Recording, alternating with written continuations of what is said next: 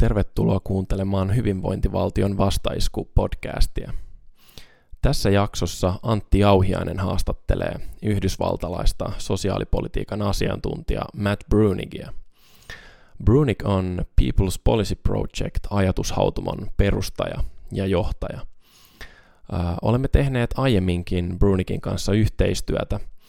Esimerkiksi osallisuustalous.fi-sivuilla on julkaistu Brunigin tekstejä – ja kirjoitimme Antin kanssa myös äh, yhdessä Matt Brunikin kanssa Suomen perustulokokeilusta äh, Jacobin Magazinein äh, jutun.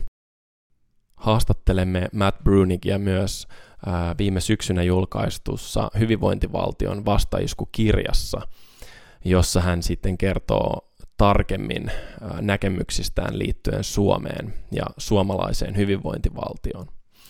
Mutta tässä podcastin jaksossa keskitytään nyt erityisesti muutamaan aiheeseen. Aluksi keskustellaan Trumpin politiikasta, hieman perustulosta ja sosiaalipolitiikasta yleisesti ja myöhemmin julkisista rahastoista, mitä mahdollisuuksia ne voisivat tuoda hyvinvointivaltioon ja myös siitä, että mikä sai Matt Brunikin alun perin kiinnostumaan tästä pohjoismaisesta mallista.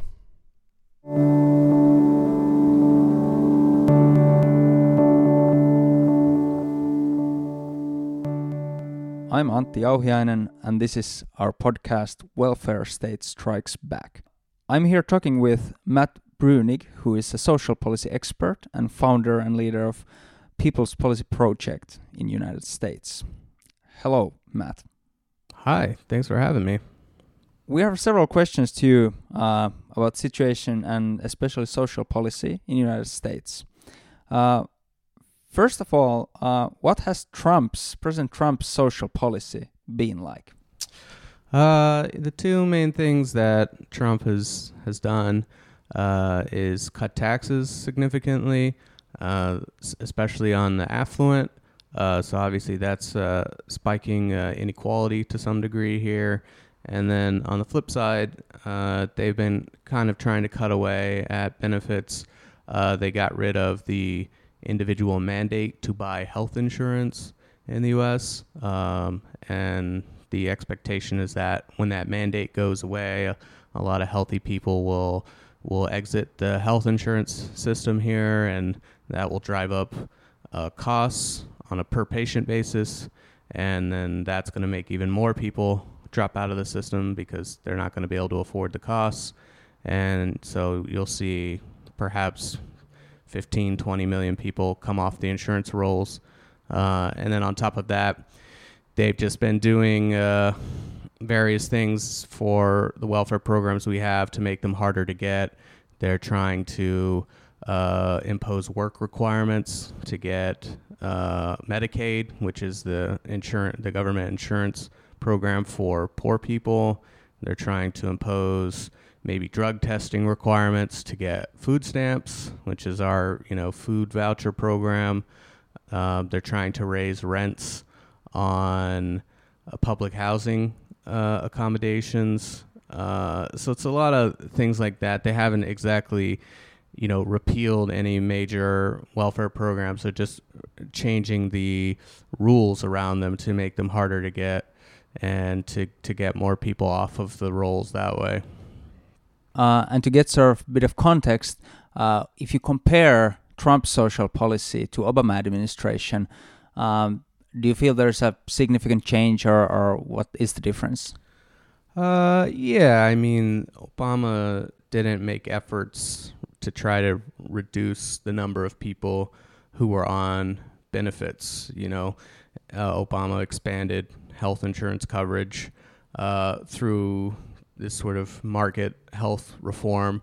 Um, and Obama opened up the food stamp program to some degree in response to the Great Recession.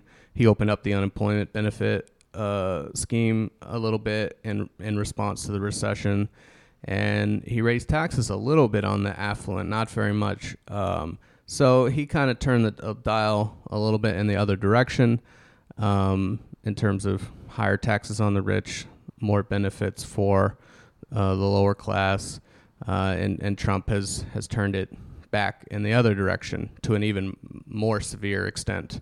You know, undoing effectively what what Obama uh, tried to do. So, it, you know, the the direction of the policy is is the opposite uh, than what it used to be. Uh, but of course, Obama was not uh, trying to to usher us into a social democratic uh, welfare state either.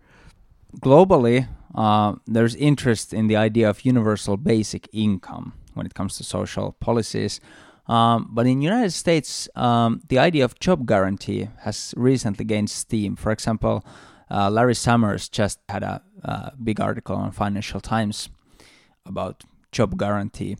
Um, how do these two ideas relate? And in general, what sort of social security scheme should be implemented in the United States? Yeah, so the relationship is is kind of strange. Um, they are talked about in the same breath for basically historical reasons, not because the policies necessarily have anything to do with one another. You could, in theory, have both of them, neither of them, or just one of them. Um, but one of the main advocates of it historically here was a man named Hyman Minsky, who's an economist, and he really did not like the welfare state and did not like the idea of basic income, which was being floated in the US in the 1960s. Uh, but he did like the idea of a job guarantee. So, because of his kind of peculiar politics, he put the two things together. And we're all kind of suffering through the legacy of, of that decision he made. Um, but, but there doesn't seem to me to be any logical connection between the two. Um, as far as as you know, what the best way to go is uh, for me, I, you know, I think it's important to try to get people employed uh, up to a point. You know, you don't want to be trying to push severely handicapped people or young mothers or something like that into the workforce. Um, but you know, if people want jobs, we should be trying to get them to them. Um, the question of how to do that is a different matter. And I'm skeptical that an open-ended job guarantee where some local government office tries to figure find something for you to do, you know, without any exact plan in place that that's I'm skeptical that that's going to turn out well. And so I tend to promote instead active labor market policies like you'll see in in Europe you know, job subsidies, uh, training, that sort of stuff, uh, as opposed to this open-ended job guarantee idea. Um, I also do support a version of a basic income, um, which uh, I call universal basic dividend. And the basic idea is the government will uh, buy up a lot of shares in U.S. companies, buy up a lot of bonds, buy up a lot of real estate, and then use the return on those assets to pay out a dividend to everyone in the US. Um, we have a system like that in place in Alaska, which is uh, our northernmost state. Uh, they have a program like this called the Alaska Permanent Fund that has been around since the 80s that's been doing this, and it's worked very well there. And so I, I try to promote creating a similar model uh, for the whole, um, for, for central government here um, but that's in addition to universal health care, universal education, those kinds of things, not as a replacement for, for those kinds of things. Yeah, one thing that's always been curious to me as well is uh, about the job guarantee uh, proposal is that uh, many of those things talked in in that uh, example uh, could well be achieved through also these publicly controlled wealth funds, which can then you know direct industries uh, instead of this sort of blind job guarantee. Uh, but I think the question of of uh, these kind of publicly controlled wealth funds uh, isn't either well known in the United States or seems that there's opposition or, or just distaste for the idea. Yeah, I mean we'll see. I, I think I think it might pick up here soon. We're about to release a paper at People's Policy Project about about this and and you know I've been putting out some feelers uh, among political players here to see if there's interest and and I have gotten some interest so uh, you know we'll see how that plays out once it actually releases and if that interest remains. Um, the other interesting thing about job guarantee um, a- as compared to, to Finland or or other Nordic countries is you know a lot of the jobs that people talk about to do here with the job guarantee are things that are already just provided as part of a normal public sector uh, in those countries, or if not, as, as part of a kind of closely related private sector. So, like one of the big ones is childcare, uh, or elder care, or care for disabled people. Uh, the U.S. is really, really bad at that, and we don't we don't have like publicly organized childcare. We don't have publicly organized care for social care for elderly or disabled people. If you have enough money, you can buy it. If you don't, you hope your family can help you. Um, if they can't, you really kind of out of luck. And so, as I understand it, that you know you have uh, municipal daycare in in Finland, and uh, you know, and so I tried to, to to push this point to people who advocate this here and say, you know, if what you want is is universal daycare, public daycare, you don't need this complicated, weird scheme to do that. You could just decide to have public daycare and, and hire people to do that. You know, that that's how other countries usually handle that, not by you know, trying to find all the unemployed people in the country and somehow transform them into to childcare workers. Yeah, that's something actually that Finland and Sweden have had trouble recently uh, when uh, they've sort of made this created this mixed model of daycare where there's more and more private private daycare offerings which are still subsidized by the government uh, which has then created like a huge market uh, for you know very different levels of quality in the daycare uh, as well as then companies benefiting from from the government subsidies and, and gaining gaining profits from that. And a lot of the sort of experts uh, on the daycare field and, and early education experts and the people working in those daycares are really worried what how that affects. So that sort of um, again sort of proves the benefits of the public model because it worked for a long time really really steadily. Um, to finish off, um, to summarize sort of what we've talked about here is that um, in general, Nordic countries are usually called welfare states, and that means a large set of public ownership schemes, publicly financed services, and, and redistributive policies in general. Uh, you have focused specifically on the social policy in Nordic countries uh, for quite some time now. Uh, what originally piqued your interest on what we do over here, and why are our policies relevant for United States?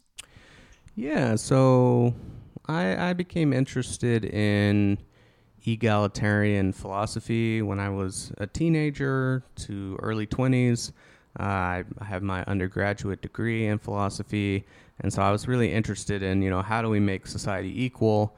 Um, and then at, at, at, some point, it, you know, occurred to me, I guess, that, well, you know, maybe one way to start is to let's see what countries are doing the best at keeping poverty low, keeping equality high. Um, and so, okay, let, let's move out of philosophy and into practice. And and when you start on that track, one of the very first places you wind up is well, the Nordic countries. The Nordic countries uh, have you know some of the lowest levels of inequality, lowest levels of poverty, et cetera, in the world. And so once once you kind of figure that out, it's like, all right, let's dive in and, and figure out why is this the case? What what's going on in those countries that makes this happen, and why why aren't we doing it? And so you get down that you start down that rabbit hole and and you you say, oh well, they have these universal welfare systems. They have you know nearly universal union membership or at least union coverage uh, highly organized labor markets, benefits. You, you know, you, you start figuring out, oh, th- this is sort of the ingredients of how you get to the kind of equal society, or at least closer to the kind of equal society that I became, you know, convinced was the way to go through my sort of philosophical uh, studies. Uh, and so then from there, you know, it just kind of it just kind of snowballed, and you just get more and more interested. I start arguing with people in the U.S., you know, in papers and stuff like that. That this is this is what we should do, and and you know, just kind of went down that track. So.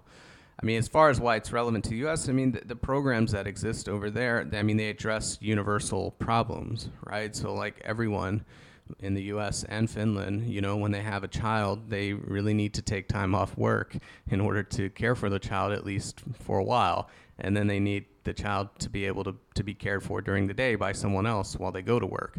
The U.S. does not have either of those. We don't have a paid leave program for people who have children, and we don't have child care either subsidized private sector or public sector. We don't we don't have anything like that, and that's a universal issue. It's it's not specific to uh, one culture or one area of the world. It's specific to the fact that human beings have children and that, that disrupts them, uh, you know, in the in the job market. So that that's why I think it's relevant because I, I think these things are addressing problems that exist in the basic rhythm of human life, not problems that are specific to cultures or or areas of the world. That's that's very interesting to hear. Uh, thank you for these comments. We're looking forward to new releases from from People's Policy Project, and thanks for taking time to talk with us. Yeah, thanks for having me.